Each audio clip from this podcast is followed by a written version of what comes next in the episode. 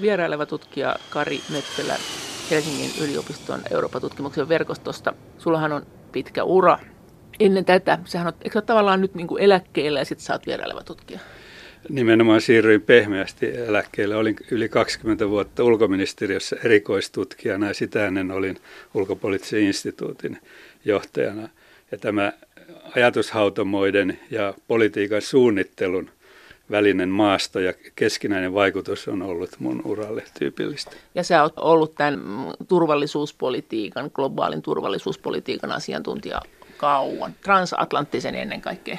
Ja myös Euroopan turvallisuuskysymystä. Tietysti kylmän aikana puhuimme silloin yleensä koko Euroopan turvallisuudesta, kun Suomi riittyi Euroopan unioniin, jolloin olin ulkoministeriössä. Yhtä tärkeää on ollut Euroopan unionin yhteinen ulko- ja turvallisuuspolitiikka, ei pelkästään Euroopassa, vaan globaalisti. Kun katsoo noita sun kirjoituksia, niin aika jännästi sieltä pomppasi jossakin vaiheessa tämmöinen ajatus, että nyt on taas tämmöinen globaali strategian paluun aika. Voiko sitä sanoa näin, että nyt on tämmöinen EU- ja globaali strategioiden paluun aika? Nimenomaan, koska maailmanjärjestys on muuttunut ennen muuta suurvaltojen suhteet. Toisaalta Kiinan nousu, toisaalta Venäjän toiminta Euroopan turvallisuuskysymyksissä, jossa voi sanoa, että Venäjä on irtaantunut siitä kumppanuudesta Euroopan unionin kanssa, jota yritettiin rakentaa varsinkin 90- ja 2000-luvuilla. Ja Yhdysvaltain ulkopolitiikan ja koko strategian muutos, varsinkin nyt Trumpin hallituksen aikana, kaikki nämä viittaavat siihen, että Euroopan unionin on asemoituttava uudestaan myös maailmanpolitiikassa. Niin mehän elettiin silloin Neuvostoliiton hajoamisen jälkeen aika hurja aikoja, että jopa ruvettiin sitten haaveilemaan, että Venäjähän voisi liittyä EU-hun ja Venäjähän voisi varmaan liittyä NATOonkin. Se oli tämmöinen aikaikkuna. Nyt ollaan ihan toisessa aikaikkunassa. Tämä on mielenkiintoinen kysymys, koska se on tullut nyt myös tutkimusmaailmassa esille esimerkiksi siitä syystä, että 25 vuoden takaiset asiakirjat ovat Suomessa vapautuneet ja on käyty uudestaan keskustelua siitä, mitä tapahtui silloin, kun Neuvostoliitto hajosi ja kylmä sota päättyi. Ja nyt on todettava se, että tämä Euroopan unionin ja Venäjän välinen suhde on suurin ongelma ja voi jossain mielessä sanoa suurin epäonnistuminen Euroopan unionin yhteisessä ulko- ja turvallisuuspolitiikassa kylmän sodan jälkeen. Todella lähdettiin siitä, että EU ja Venäjä olisivat läheisiä kumppaneita ja hyvin monin tavoin toisiinsa sitoutuneita. Ja tätä yritettiin koko 90-luku, mutta sen jälkeen on tullut eteen seinä, voi sanoa. Tämä oli epäonnistuminen EUlta, mutta tässä kun juteltiin, niin se puhui tämmöisestä teemasta, että kuinka EU on tavallaan joutunut muuttaan ajatuksia. Että EUhan vielä joku vuosi sitten oli kovastikin tämmöinen, että me ollaan arvoyhteisö ja me näitä meidän hienoja arvoja levitetään maailmalle ja näin se menee, mutta EU on joutunut muuttaa käsitystään ja tapojaan. Olisiko me voitu edetä tämmöisellä arvoyhteisöjen levittämislinjalla Venäjälle päin, jos me olisi oltu kauhean taitavia, vai oliko se lähtökohtaisesti virhe, jota ei olisi pitänyt tehdä, että lähdettiinkö väärään suuntaan. Nyt esimerkiksi Putin puhuu, että meillä on tällä tämmöinen venäläinen demokratia, joka on erilainen kuin teidän EU-demokratia. Venäjähän tietysti ensimmäiseksi koki nimenomaan Yhdysvaltain ja Naton politiikan uhkaksi turvallisuudelleen ja poliittiselle järjestykselleen. Ja uutta on se, että nyt Euroopan unioni on pantu samaan kategoriaan ja se tapahtui viime vaiheessa Ukrainan kriisin seurauksena, jolloin yhtäkkiä Euroopan unioni tahtomattaan ja myös ymmärtämättä joutui Venäjän kanssa tällaiseen geopoliittiseen kilpailuasetelmaan, joka luultiin olevan vain Venäjän ja Yhdysvaltain välistä peliä. Oliko se taitamatonta? Kyllähän se assosiaatiosopimus, jota silloin kehrättiin Ukrainan kanssa, niin siitä on sanottu jälkeenpäin, että koska Venäjä on siinä aika lähellä ja on kiinnostunut tästä, niin olisi voitu kyllä vähän jutella enemmän. Tässä on asia, jolla on pitkät juuret ja voi sanoa, että Euroopan unioni hoiti tätä kumppanuuspolitiikkaa Itä-Euroopan maihin, siis Euroopan unionin ulkopuolelle jääneiden Itä-Euroopan maiden kanssa ja Venäjän kanssa enemmän tällaisena teknisenä, institutionaalisena asiana, vähän samaan tapaan kuin laajentumista ja uusien jäsenmaiden ottamista. Sitä veti komissio ja siinä neuvoteltiin nimenomaan lähentymis- ja liitännäissopimuksista ja viime kädessä itäiseen kumppanuuteen liittyvistä järjestelyistä, jotka ennen muuta olivat talouspoliittisia ja osittain myös yhteiskuntapoliittisia. Eikä yhtään voitu ymmärtää, että Venäjä voisi kokea Euroopan unionin tätä kautta uhkaksi samalla lailla kuin Naton ja Yhdysvallat.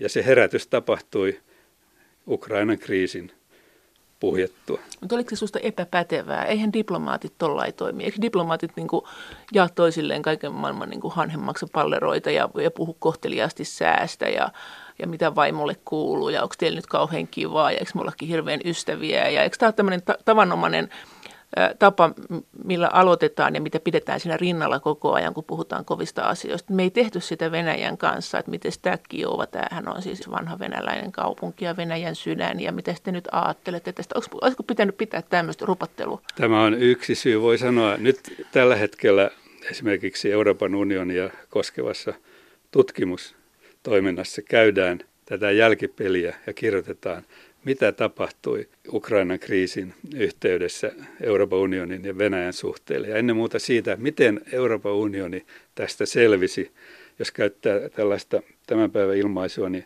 voimaannuttiko tämä kriisi Euroopan unionin, koska se sai aikaan yhteisiä päätöksiä ennen muuta pakotteista, jotka edelleen pitävät, vai heikensikö se, vai osoittiko se ennen muuta Euroopan unionin heikkouden ulkopoliittisena toimijana – ja tietysti niin kuin aina molempiin on kyllä ja molempiin on ei-vastaus, mutta joidenkin mielestä, jos ajatellaan nyt EUn ja Ukrainan suhdetta ensiksi, niin voidaan aina sanoa ja helposti sanoa, että se olennainen virhe on se, että Ukrainalle ei avattu jäsenyysnäköikkunaa, vaan tarjottiin näitä erilaisia järjestelyjä, joilla kyllä Ukrainaa päästään sisälle yhteismarkkinoihin, eh, mutta ei jäsenyyteen. Kuitenkin tämä jäsenyyden lupaus on ollut se tehokkain EUn ulko- ja turvallisuuspoliittinen väline, joka on toiminut niihin maihin, jotka nyt liittyvät kylmässä. Mutta tätähän, tämähän ei ollut, voi sanoa lainausmerkeissä, asiantuntijoiden ja Euroopan unionin toimijoiden diplomaattimielestä mahdollista, koska Ukraina ei ollut lähelläkään kypsä jäseneksi. Mutta voi sanoa, että se olisi ehkä saanut Ukrainassa aikaan niitä uudistuksia, jotka olisivat olleet välttämättömiä. Nyt uskottiin, oli se sitten edellisen hallituksen tai nykyisen hallituksen aikana, että Ukraina pystyy uudistumaan. Ja näin ei selvästi ole eri syistä tapahtunut, vaikka nyt on saatekin aikaan tämä uusi vapaakauppa sopimus. Ai, sä tarkoitat, että se olisi ollut tämmöinen niin kuin Turkin kanssa, että tämmöiset loputtomat, loputtomat jäsenneuvottelut, ja sitten olisi oltu vähän sitä mieltä, että ehkä ne ei halua ehkä tästä ei tule mitään, mutta se on kivempi tunnelma. Mutta mitä Venäjä olisi siihen sanonut, jos Venäjä ei tykännyt edes assosiaatiosopimuksesta? No tässä vaiheessahan oli jo tapahtunut se, että Euroopan unionin ja Venäjän kumppanuus, jota kehitettiin eri nimikkeillä 90-luvulla ja 2000-luvulla, tämä kehitys oli pysähtynyt ja Venäjä oli yhä enemmän irtaantunut siitä mahdollisuudestakaan, että se lähentyisi Euroopan unionia ja yhteismarkkinoita. Ja sen sijaan jo ennen Ukrainan kriisin puhkeamista, mutta siinä yhteydessä Venäjähän kehitti tämän oman vastauksensa, eli Euraasian tulliunionin, nyttemmin Euraasian unionin, ja vaatii sen kohtelemista tasavertaisena Euroopan unionin ja sen kumppanuussuhteiden kanssa. Ja tässä ollaan tällä hetkellä edelleen. Euroopan unionin näkökulmastahan Euraasian unioni, jossa on siis mukana neljä, viisi maata, jotka ovat aikanaan kuuluneet eh, Neuvostoliittoon yhdessä Venäjän kanssa, ei ole samanvertainen toimija kuin Euroopan unioni. Ja kun Ukrainan kriisi on tapahtunut, niin myös poliittisesti on ollut mahdotonta ottaa askelta näiden kahden integraatiojärjestön lähentämiseksi poliittisistakaan syistä. Niin sekin olisi ollut mahdotonta, että Ukraina olisi kuulunut sekä Eurasian unioniin että EU-hun, koska ne on kumpikin tulliliitto, jotka toimii omien sääntöjensä mukaan. Näin asiantuntijat nimenomaan toteavat, että ei voi kuulua kumpaankin. Voi tietenkin tehdä kauppaa ja muuta yhteistyötä kumpaankin suuntaan erityisillä järjestelyillä. Joten tämä väylä lähentää Euroopan unionia ja Venäjää on tällä hetkellä myös tukossa. vieraileva tutkija Kari Möttölä Helsingin yliopiston Euroopan tutkimuksen verkostosta. No miten sä näet tämän EUn globaalistrategian muutokset? Että sähän oot kirjoittanut tästä. Tässä on tapahtunut isojakin muutoksia. Euroopan unionihan eh, hyväksyi viime vuonna globaalistrategian, joka oli ensimmäinen tämmöinen strategia-asiakirja vuoden 2003 jälkeen, jolloin edellinen strategia hyväksyttiin. Tuolloin elettiin ihan toista aikakautta ja Euroopan unioni oli voimissaan, oli juuri laajentumassa ja arvopolitiikka ja niin sanottu liberaali maailmanjärjestys oli voimissaan, vaikkakin silloin oli vakavia ristiriitoja Yhdysvaltain kanssa Irakin sodan vuoksi. Mutta Venäjä oli vielä silloin hyvinkin pehmeä toimija Putinin ensimmäisellä kaudella, mutta sitten jo 2000-luvun jälkipuoliskolla tilanne muuttui. No tässä tapauksessa on mielenkiintoista kyllä verrata tätä 2016 asiakirjaa siihen 2003 asiakirjaan. Ja erot on?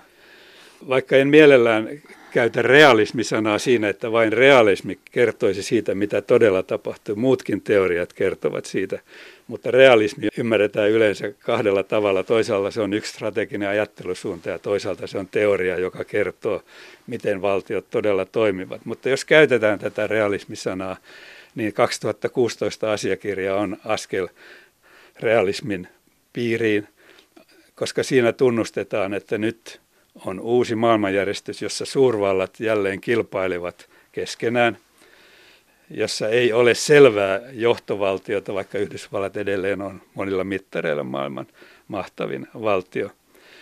Ja tässä tilanteessa Euroopan unioni on nähtävä asemansa uudella tavalla ja silloin on puhuttava nimenomaan strategisesta ajattelusta, siis siitä, että mitkä ovat Euroopan unionin arvot, mutta toisaalta myös edut ja ne on saatava toimivaan keskenään yhteistyössä.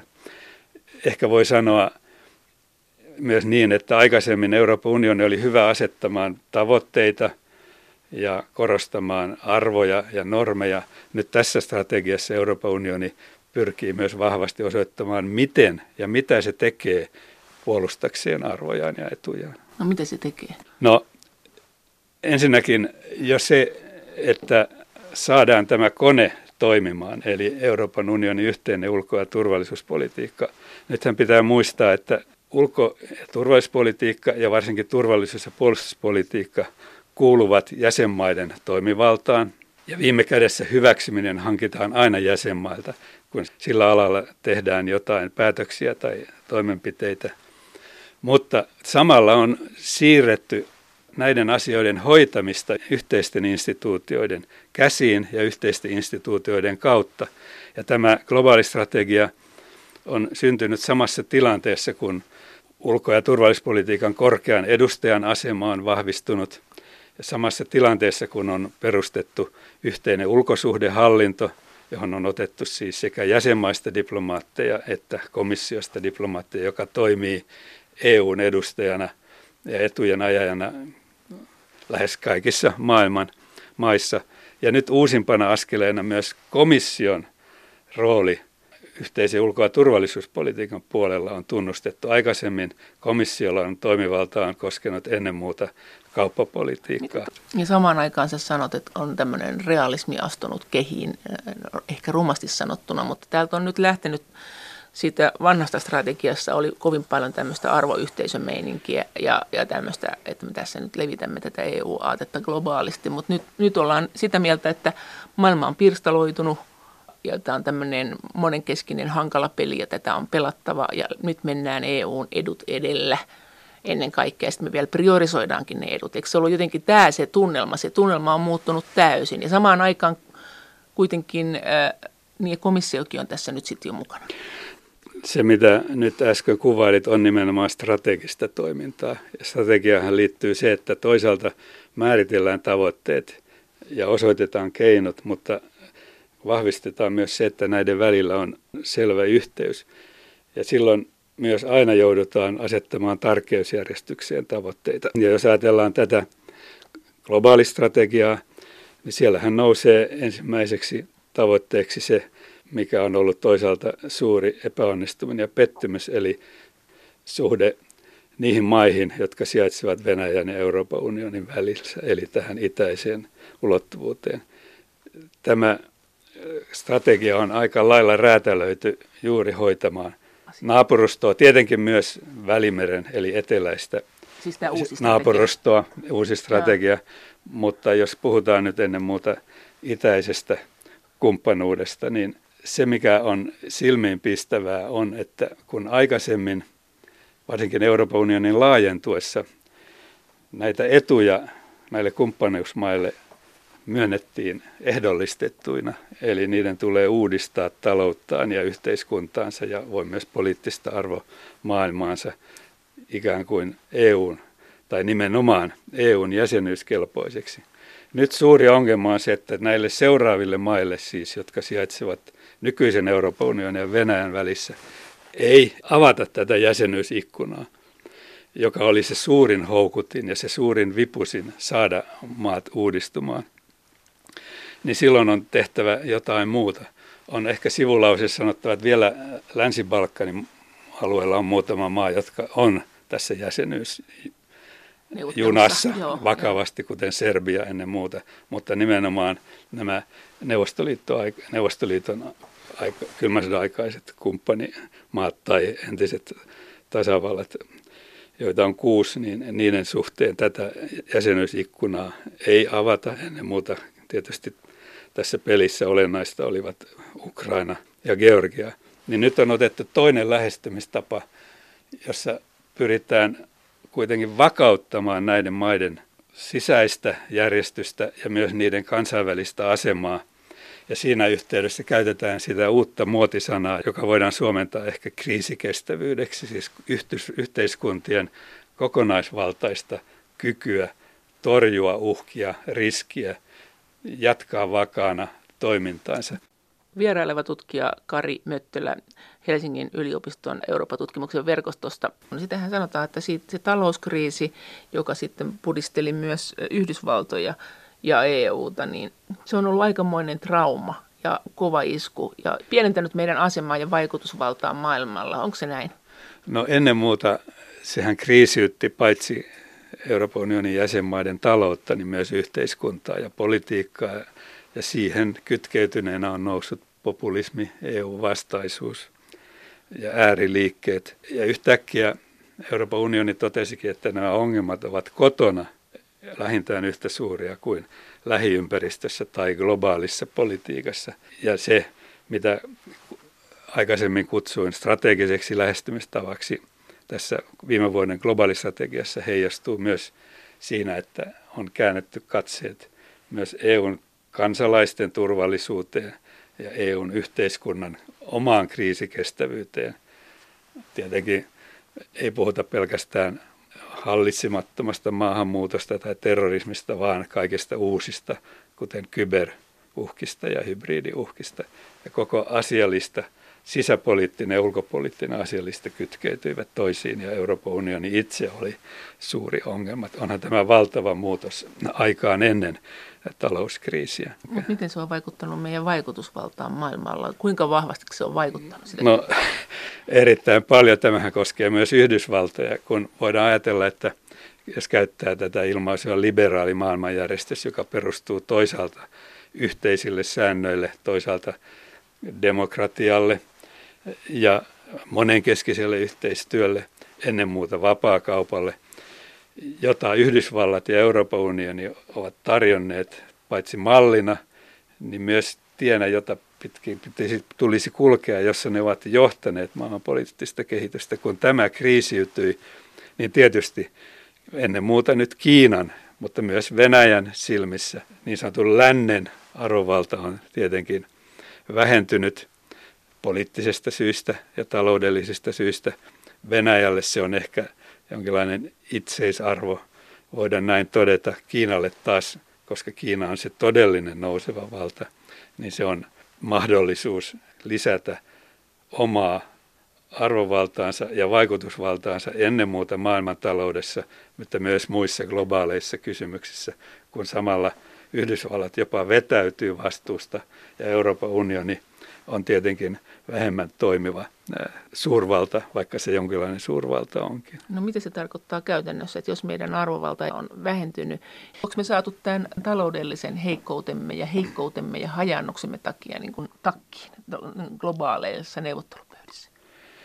No ne globaalit neuvottelupöydät ovat tällä hetkellä joko vähän niin kuin takalukossa ja toisaalta ei ole vireillä tietenkään globaalia kauppaneuvottelukierrosta, vaan nyt lähdetään joko alueellisiin tai kahdenvälisiin järjestelyihin. Ja ei Euroopan unionin kansainvälisen aseman heikkoudet ole kauppapolitiikassa, eikä siellä ole saatu Vammis. kokea erityisiä taka-askeleita sen takia, että Euroopan unioni ei arvoisi, vaan, vaan kansainvälisessä turvallisuuspolitiikassa, esimerkiksi Lähi-idässä Euroopan unioni ei ole oikeastaan minkäänlainen tekijä tällä hetkellä. Haluaisiko EU olla, että eihän siellä ole mitään siis kovin hyvää, kovin helposti saavutettavissakaan, että eihän me voida olla siellä, jos emme itsekään oikein tiedä, mitä siellä pitäisi tehdä. Ei kai muusta syystä kuin se, että syystä, että se on maailmanpolitiikan keskiössä ja se on erittäin suuri uhkatekijä monellakin tavalla. Ja siellä suurvallat, Venäjä ennen muuta ja tietenkin omalla tavallaan Yhdysvallat toimivat. Euroopan unioni ehkä tulee kuvaan jossain vaiheessa, jos saadaan aikaa rauhanjärjestelyjä, joille tarvitaan tukia, mutta joka tapauksessa tietenkin, jos on maailmanpolitiikasta vastuussa tai maailmanpolitiikasta kiinnostunut, niin ei voi olla välinpitämätön lähidän suuntaan. Toisaalta eihän Euroopan unioni myöskään ole tekijä kaukoidän, äh, siis Kiinan ja sen naapurimaiden välisten ristiriitojen selvittelyssä myöskään. Onko tässä nyt tämä sama kuvio, kun sä sanoit, että me oltiin ennen se arvoyhteisö ja leviteltiin näitä EUn arvoja. Oltiin ehkä osin aiheuttamassa arabikevättä, josta sitten seurasi nämä nykyiset kriisit, tai siis se oli tämmöinen katalysaattori ehkä, niin Kyllä mä sanoisin, että Euroopan unioni edelleen pitää kiinni näistä arvoista näissä asiakirjoissa, myös tässä globaalistrategiassa ja pyrkii vahvistamaan globaalihallintoa, mutta ne molemmat ovat tällä hetkellä hyvin vaikeita teitä edetä. Ja sen takia tässä uudessa strategisessa lähestymistavassa pyritään ottamaan kiinni niistä ongelmista, jotka ennen muuta koskevat Euroopan unionia ja ratkaisemaan niitä ongelmia. Silloin tullaan tähän kysymykseen, joka, jonka Euroopan unioni itse on asettanut oikeastaan tässä globaalistrategiassakin puhutaan G3, siis Kiina, Yhdysvallat, Euroopan unioni, joka tietyssä mielessä vielä viime vuonna – oli ehkä perusteltu tapa. Jos ajatellaan näiden kolmen toimijan kokonaisvaltaista valtaa eri sektoreilla, taloudellista, diplomaattista, poliittista, niin voidaan ajatella tämä G3. Mutta sanoisin, että tänä vuonna tuskin tätä ilmaisua käytetään, ei pelkästään EUn takia. Ja silloin jää kysymykseksi, onko EUn palattava siinä mielessä – alkujuurille, että on kannettava ennen muuta vastuuta Euroopan turvallisuudesta, siis laajassa merkityksessä. Siis kuinka laajassa? No siinä laajassa, kun me puhumme Joo. Euroopan Joo. turvallisuus- ja yhteistyöjärjestön aluetta, eli se perinteinen niin kuin Vladivostokista Vancouveriin, jossa on siis Euroopan unioni ja Venäjä, Yhdysvallat ja Kanada, eli ne valtiot, jotka ovat vastuussa Euroopan turvallisuudesta toisen maailmansodan perintönä, näin se voi ehkä määritellä. Eli niin sanotun laajan Euroopan turvallisuudesta, jossa Euroopan unioni on tietysti ytimessä. Ja voi sanoa, että tämä strateginen lähestymistapa, joka nyt on vallalla, johtaa myös siihen, että Euroopan unionin on ennen muuta – pyrittävä vakiinnuttamaan Euroopan turvallisuutta, koska nythän monet sanovat, että varsinkin Venäjän toimien seurauksena, siis Krimissä ja Itä-Ukrainassa, se turvallisuusjärjestys, joka kylmän sodan jälkeen hyväksyttiin ja vakiintui, on nyt joko sortumassa tai pahasti horjumassa, koska Venäjä ennen muuta on rikkonut näitä yhteisiä pelisääntöjä, jotka liittyvät Helsingin päätösasiakirjaan 1990 hyväksyttyyn Pariisin peruskirjaan, joka perustuu tähän Helsingin etyk-asiakirjalle. Sanoisin, että suomalaisesta näkökulmasta ei olla niin pitkälle, että sanottaisiin, että nyt tämä on romahtanut kokonaan, koska silloin joudutaan vastaamaan hyvin vaikeisiin kysymyksiin, kuten siihen, että jaha, rakentavatko suurvallat nyt sitten uudestaan mahtikäskyillään uutta turvallisuusjärjestystä niin kuin toisen maailmansodan jälkeen Jaltassa mm. tai muualla tehtiin.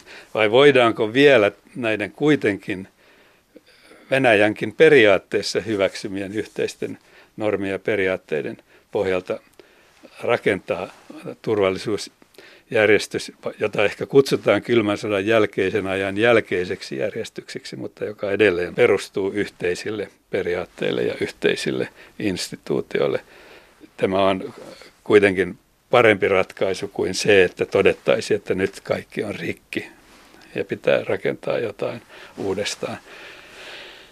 Millainen se voisi olla? Miten sä sen näet? Miten, tämä on aina tämä suuri NATO-kysymys, mutta miten sä niin näet, mitä mahdollisuuksia on nyt tässä parinkymmenen vuoden sisään ja mitkä ne on ne suurimmat kriisit, mitä voisi tulla? Kun tätä Euroopan turvallisuutta kokonaisuutena on tarkasteltu ja pohdittu eri pöydissä, sekä diplomaattisissa pöydissä että tutkijoiden kesken, niin on jouduttu toteamaan, että nyt on ensimmäisenä vaikeutena se, että Venäjällä toisaalta ja lännellä, Yhdysvalloilla Euroopassa on eri käsitys siitä, mitä tapahtui, mitä on tapahtunut vuoden 1990 jälkeen.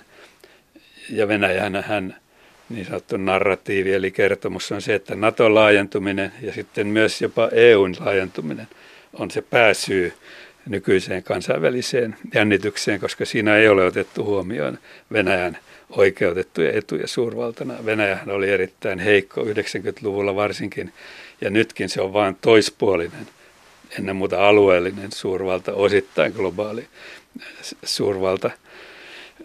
Tämä on tietysti väite, joka on mahdotonta lännessä uskoa tai ymmärtää, koska sehän tarkoittaisi, että kaikki se, että edistetään näitä läntisiä arvoja ja periaatteita ja myös yhteistyötä ja vapaakauppa olisi jollain lailla kansainvälisten sääntöjen vastaista tai etujen vastaista. Että siinä on sellainen ristiriita, josta ei päästä eteenpäin, ellei sovita niin, että katsotaan tästä – eteenpäin eikä pohdita sitä, mikä on tapahtunut tietynlaisen yhteiskunnallisen ja poliittisen dynamiikan seurauksena. Oliko se Venäjän näkemys, sit, olisiko näin, että kaikki nämä Puolat ja Unkarit ja kaikki, niitä ei olisi pitänyt ottaa EU-hun Venäjän näkökulmasta ollenkaan? No, Vai oliko se Ukraina se? En, en usko, että kysymystä näin voidaan asettaa, että ainakaan se ei nyt johda yhtään no. mihinkään, koska sitä ei tietenkään peruta. NATO-laajentumisessa se on ehkä enemmän perusteltu pohdinta, että mitä olisi voitu tehdä toisin. Kyllähän 2000-luvun alussa heitettiin jopa ajatus Venäjän tulemisesta mukaan mm. NATOon ja samalla hyvin syvään yhteistyöhön Euroopan unionin kanssa. Mutta ollaan nyt kuitenkin sen verran rehellisiä, että kyllä se ennen muuta oli Venäjä, joka sanoi hyvästi tälle tielle sekä sisäpoliittisista että ulkopoliittisista syistä, vaikka myös Euroopan unioni on tehnyt sen virheen, että se ei tajunnut, miten strategisesti, kokonaisvaltaisesti tärkeä kysymys Venäjälle on Euroopan unionin laajentuminen ja sen kumppanuussuhteiden laajentuminen itään. Tähän herättiin niin myöhään ja liian myöhään. Nythän tilanne on se, että Ukrainan kriisiin tulisi saada ratkaisu, jotta – päästäisiin eteenpäin uudelleen rakentamaan Euroopan turvallisuusjärjestystä. Ja sellaistahan ei ole näköpiirissä tällä hetkellä takalukkoon niin sanotun Minskin sopimuksen täytäntöönpanossa, jota sen enempää Venäjä ja sen ylläpitämät separatisti yhteisöt kuin Ukrainakaan olisivat valmiita tai käytännössä kykeneviä noudattamaan. Eli siinä mielessä Venäjä ää, toimi viisaasti Ukrainan suhteen, että se pysäytti sen laajenemisen, mistä se ei, ei pitänyt. Että nyt, nyt tämä on niin kuin sakki-matti tämä tilanne. Venäjä on päässyt tavoitteeseensa. Tosin Venäjän tietenkin perimmäinen tavoite olisi ollut pitää Ukraina mukana tässä Euraasian unionin rakennelmassa hyvin läheisessä suhteessa Venäjään. Nythän kaikki se taloudellinen hyöty, mikä Venäjän ja Ukrainan suhteista olisi saatavissa, on jäissä. Vieraileva tutkija Kari Möttölä Helsingin yliopiston Euroopan tutkimuksen verkostosta. Miten tämä suuri NATO-kysymys, että onko sun mielestä, mikä se tilanne, puhuttiin, että parin kymmenen vuoden sisään, niin miten nämä kenties järjestyy uudestaan nämä järjestelmät. Heikkeneekö NATO, vahvistuuko NATO, mikä siitä nyt on tulossa, mitä se pitäisi todennäköisenä. Tämähän oli aikamoinen, kun kuitenkin Yhdysvallat ilmoitti aika suorin sanoin. Mitä se on kyllä ilmoittanut aina ennenkin, että nyt voisitte pikkuhiljaa hoitaa itse tuon puolustuksenne siellä EUn puolella, että me ei kyllä niin rahoiteta sitä enää. No, lyhyellä aikavälillähän NATO on ryhdistäytynyt. Mm. NATOn vastaus Ukrainan kriisiin on ollut liitto kunnan eri jäsenmaiden sotilaallisen läsnäolon vahvistaminen niissä maissa, jotka ovat tämmöisessä eturintamassa, eli Baltian maissa ja Puolassa, myös Romaniassa.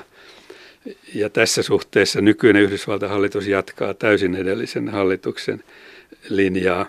Tämä on tietysti vastaus nyt Ukrainan kriisiin. Ja NATOhan oli jollain lailla, jollain lailla jonkinlaisessa unessa sitä ennen, koska ei koettu varsinaista perinteistä sotilaallista uhkaa jäsenmaita kohtaan. Pitemmällä aikavälillä se on hyvä kysymys, koska Naton tulevaisuus liittyy myös Yhdysvaltain strategian kehitykseen tästä eteenpäin. Onko Yhdysvallat jollain lailla kääntymässä sisäänpäin, onko Yhdysvallat palaamassa tilanteeseen, jossa se vain noin valikoidusti on läsnä maailmanpolitiikan kriisipisteissä joka oli, siis, joka oli siis jo ennen Obaman aikaa. Obamahan kyllä, vaikka toisin mainosti, niin oli kyllä ihan aktiivisesti mukana kaikessa. No, Yhdysvaltain historiasta löytyy sekä tämmöisen vetäytyvän että laajentuvan strategian esimerkkejä. Obama oli hyvin mielenkiintoinen tapaus, koska hän ei perääntynyt näissä periaatteellisissa kysymyksissä, periaatteellisissa tavoitteissa, mutta hän nosti erittäin korkean kynnyksen sotilaallisen väliintulon eteen, ja sehän kuitenkin on ollut perinteisesti Yhdysvaltain valtapolitiikan keskeinen väline. Ja siitä häntä arvosteltiin silloin ja jälkikäteen, vaikka toisaalta harva pystyy osoittamaan, mitä tulosta näillä väliintuloilla esimerkiksi Syyriaan olisi ollut. Obaman läheiset avustajat ovat jälkikäteen ja, ja myös hänen presidenttikautensa aikana todenneet, ja näin olen, kun olen itse tavannut näitä asiantuntijoita, niin todenneet, että se oli tavallaan hyvin turhauttavaa, koska oli niin älykäs, terävä presidentti, joka aina kun oli käyty läpi jotain kriisitilannetta siellä Valkoisen talon bunkkerissa, niin Obama kysyi, mitä tässä saataisiin sitten aikaan jolloin kaikki joutuivat sanoa, no emme ole oikeastaan ihan varmoja, mitä tästä seuraa. Ja Obama vastaus, no emme sitten ryhdy tähän, jos me emme tiedä, mihin se johtaa. Mutta ei myöskään vetäydytty sillä voimalla, kun toivottiin. No ei varsinkaan Euroopan eh, turvallisuuskysymyksissä. Yhdysvallathan reagoi Krimin valtaukseen ja Ukrainan sotaan, näin voidaan sanoa, jopa nopeammin kuin Euroopan unioni ja johti tätä pakotteiden asettamista. Mutta siinäkin Obaman kaudella tehtiin ja vedettiin raja.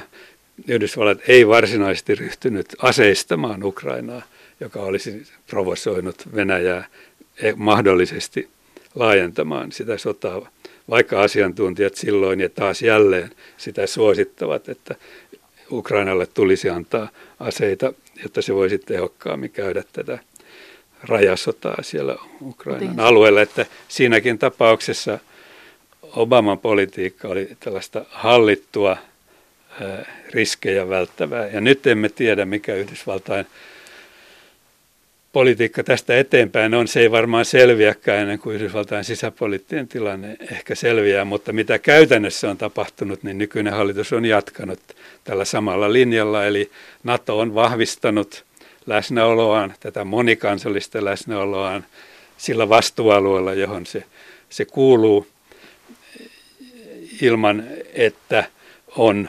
varsinaisesti päästy mihinkään neuvotteluihin Venäjän kanssa, että tilanne on niin kuin jähmettynyt ja jäätynyt. Mutta siis Obama ei vetäytynyt myöskään lähi vaikka lupasi, eikö se näin ollut?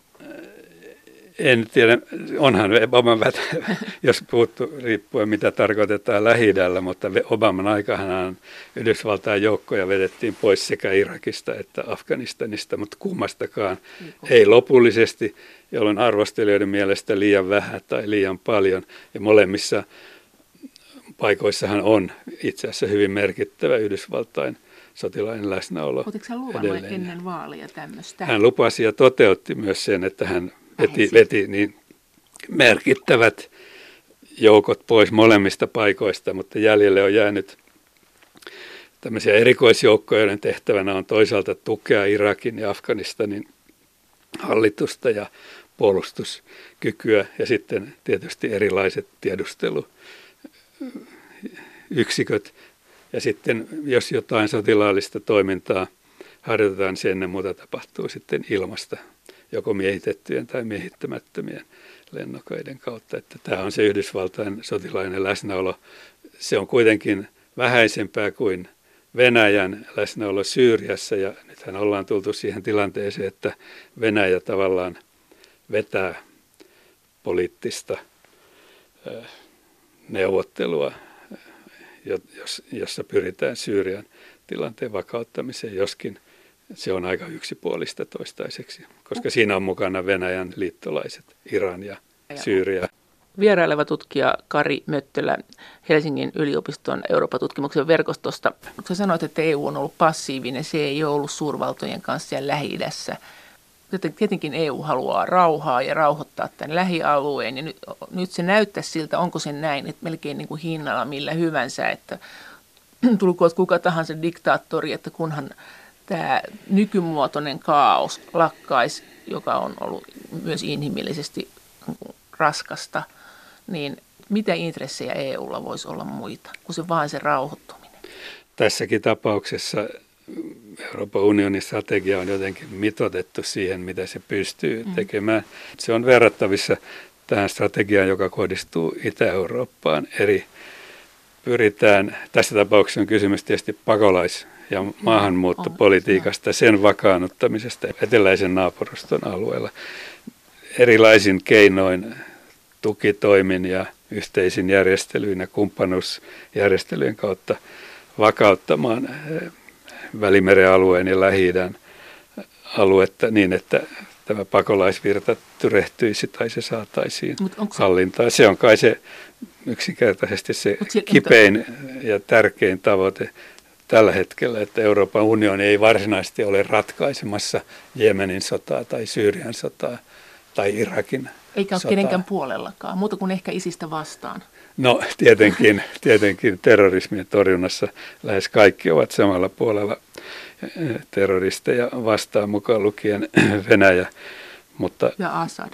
Mutta ennen muuta kysymys on semmoisten välittömien turvallisuusuhkien ja välittömien turvallisuusriskien hallinnasta, ja se kohdistuu ennen muuta silloin toisaalta tietysti terrorismin ja toisaalta pakolaisuuden aiheuttamiin ongelmiin. Eli tässäkin näkyy tämä EUn uusi strategia, mistä sä puhuit, että se on, tai minkä sä tulkitsit näin, että sieltä on nämä nämä aatteet ja arvot ja niiden levittäminen nyt vedetty alemmas ja ehkä alas kokonaan ja nyt, nyt ollaan käytännönläheisiä, että nyt katsotaan EUn sitä lyhyen tähtäimen etua, että kriisi pitää saada sammumaan. Ja se on myös näkyy siinä Lähi-idässä, että me ollaan ihan ehkä kenties kenen tahansa diktaattorin puolella, että kunhan siellä on rauha. No, noin en kuitenkaan ilmaisisi ehkä Yhdysvaltain kohdalla jossain määrin Saudi-Arabian suuntaan, että ei, Euroopan unioni mitenkään korosta sitä, että se hyväksyisi epä, epädemokraattisia järjestelyjä, mutta se mitä Euroopan unioni käytännössä pystyy tekemään on ehkä rajoittunut. Toisaalta tietenkin niillä diplomatian foorumeilla, joilla arvoja käsitellään ihmisoikeusneuvostossa tai yhdistyneissä kansakunnissa. Kyllähän EUlla on selkeä ja puhdas linja näiden, mitä me nyt ehkä kutsumme läntisten arvojen puolustamisessa sinänsä, mutta toisaalta olen kuullut joidenkin diplomaattien valittavan sitä, että Euroopan unionin sisäiset rivit eivät ole ihan yhtenäiset. Tässäkään kysymyksessä meillä on näitä jäsenmaita, jotka eivät noudata sen tapaista liberaalia politiikkaa kuin Euroopan unionin yhteiset asiakirjat ja yhteiset tavoitteet ehkä osoittaisivat, että meillähän on tätä ei-liberaalia politiikkaa noudattavia jäsenmaita myös, ja se heijastuu myös Euroopan unionin kannanotoissa, että se ei ole yhtä yhtenäistä kuin aikaisemmin. Niin, eikö sanoa myös näin, että me, me ollaan muututtu subjekteista objektiksi että tässä geopolitiikassa? Että... Niin, se on mielenkiintoista se, että totta kai Euroopan unioni oli subjekti siinä mielessä, sillä on hyvin selkeä näkemys arvoistaan, ei, tavoitteistaan. Ei kauhean selkeä enää nykyään. No sillä on kuitenkin tietyt arvot ja tavoitteet Joo. suhteessa omaan kehitykseen ja lähi. Mutta nyt se on tullut objektiksi siinä mielessä, että se on yksi tärkeä toimija, yksi suurvalta, johon tietenkin suurvallat kohdistavat politiikkaa ihan toisella tavalla kuin silloin, kun Euroopan unioni oli vaan normatiivinen valta, niin kuin sanottiin, joka ajoi yhteisiä arvoja, mutta jonka toiminta oli rajoittunut pikemminkin kauppapolitiikkaan eikä kansainväliseen turvallisuuspolitiikkaan. Nyt samalla kun kansainvälinen tilanne on vaikeutunut, samalla kun Euroopan unioni on sisäisesti heikentynyt poliittisista ja yhteiskunnallisista syistä, samalla sen yhteisen ulko- ja turvallisuuspolitiikan merkitys on kasvanut, koska sen on pystyttävä toimimaan tässä uudenlaisessa suurvaltojen kentässä. Mitä maailma haluaa EUlta ja mitä se tekee? No nythän on hyvin mielenkiintoinen kysymys tämä yhteisen puolustuspolitiikan terävöittäminen, joka juuri on nyt tapahtunut tämän pysyvän rakenteellisen yhteistyön puitteissa. Se on kehys, jonka puitteissa Euroopan unionin halukkaat jäsenmaat, tässä tapauksessa 23, on jo ilmoittautunut mukaan, tiivistävät yhteistyötään toisaalta puolustusmateriaalin, puolustusvälineistön eli puolustuskykyjen rakentamisessa. Se on teknologiaa ja se on kauppaa ja se on taloudellista yhteistyötä. Ja toisaalta kyvyssä toteuttaa kriisinhallintaoperaatioita entistä vaativampia. On siis nämä toimintakyvyt tai strategiset kyvyt ja yhteiset operaatiot, näiden molemmilla sektoreilla tiivistetään yhteistyötä. Ja olennaista tässä on se, että tämä asiakirja, tämä kehys, se on sitova ja oikeudellinen. Ja tämähän on semmoinen mahtisana Euroopan unionia, jossa, jossa olet mukana oikeudellisesti sitovassa, etkä vaan tämmöisessä poliittisessa yhteisymmärryksessä, niin silloin on myös toimittava. Ja nyt kun neuvosto hyväksyy tämän uuden kehysasiakirjan, jossa unionin jäsenmaat ovat sitoutuneet edistämään näitä kahta asiaa, puolustuskykyjen vahvistamista, siis materiaalisesti ja teknologisesti, että kriisihallintakyvyn. Eli tässä tapauksessa esimerkiksi ilmeisesti on, että nyt vakavasti otetaan käyttöön ne taistelujoukot, jotka ovat olleet valmiudessa tämmöisenä kiertovastuuna – niin mutta ei ole käytetty, vaan käytetty muita joukkoja, niin ehkä niitä ruvetaan myös sitten käyttämään, jos tulee sellainen tilanne. Nythän Euroopan unionilla on käynnissä noin tusinan verran operaatioita, joista ehkä puolet on sotilaallisia luonteeltaan. Tällä hetkellä ei ole erityisen aktiivinen vaihe, mutta totta kai sellainen voi tulla. Niin kun tämä asiakirja on hyväksytty, niin sitten ryhdytään toteuttamaan näitä projekteja, jossa – jokainen näistä mukaan tulleista jäsenmaista on mukana ainakin yhdessä ja monet useassa. Ja silloin on kysymys kehitystyöstä, teknologisesta kehitystyöstä ja tämmöistä instituutioiden rakentamisesta. Näin sanoi vieraileva tutkija Kari Möttölä Helsingin yliopiston Eurooppa-tutkimuksen verkostosta. Kiitos teille kaikista kommenteista ja viesteistä ja kaikki viestit ja kommentit ovat aina erittäin lämpimästi tervetulleita ja niitä voi lähettää edelleen sähköpostiosoitteeseen maija.elonheimo.yle.fi ja sen lisäksi me voimme ohjelman aikana keskustella näistä EU-asioista kanavan lähetysikkunassa.